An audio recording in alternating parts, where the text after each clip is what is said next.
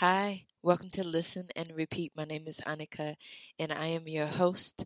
I'm here with another letter that I would like to discuss with you. This time it is a vowel. It is the letter E. The letter E has a voiced sound, which means it comes from the throat. There are two sounds that we will discuss today, and that is the short E as in e, egg, and the long e as in e, as in Egypt. So the letter E has a capital E and a lowercase e.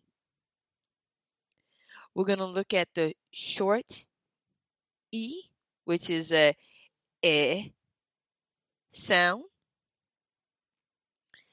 as in egg. The word egg is spelled E G G. But how we say the word or pronounce it is egg. Egg. But we spell it E G G.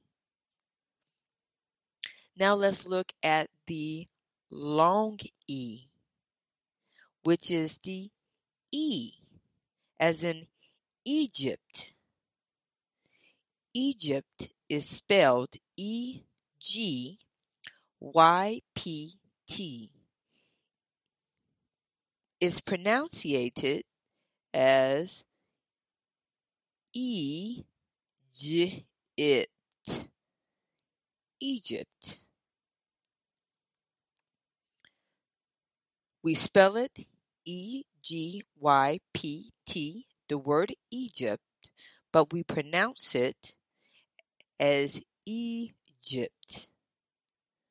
So that G has a J sound and the E has a E sound because it's a long E. If we look at egg, though, the E may be, it may be spelled E-G-G, but that E has a E sound, like the long A, as you can see. A, egg. And the G is actually a G sound. A G sound. A hard G, as we would call it. Now, that concludes our lesson on the letter E, which is a vowel. There are two sounds we discussed, the short E and the long E. If you would like to see this uh, video or podcast, vice versa, you can always check out my YouTube channel, Listen and Repeat.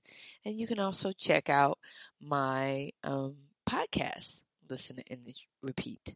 Don't forget to like. Don't forget to share. Don't forget to subscribe. And if you're on YouTube, don't forget to hit the notification button so you can uh, be notified when I upload more videos. Until next time, my name is Annika and I'm signing off. Goodbye.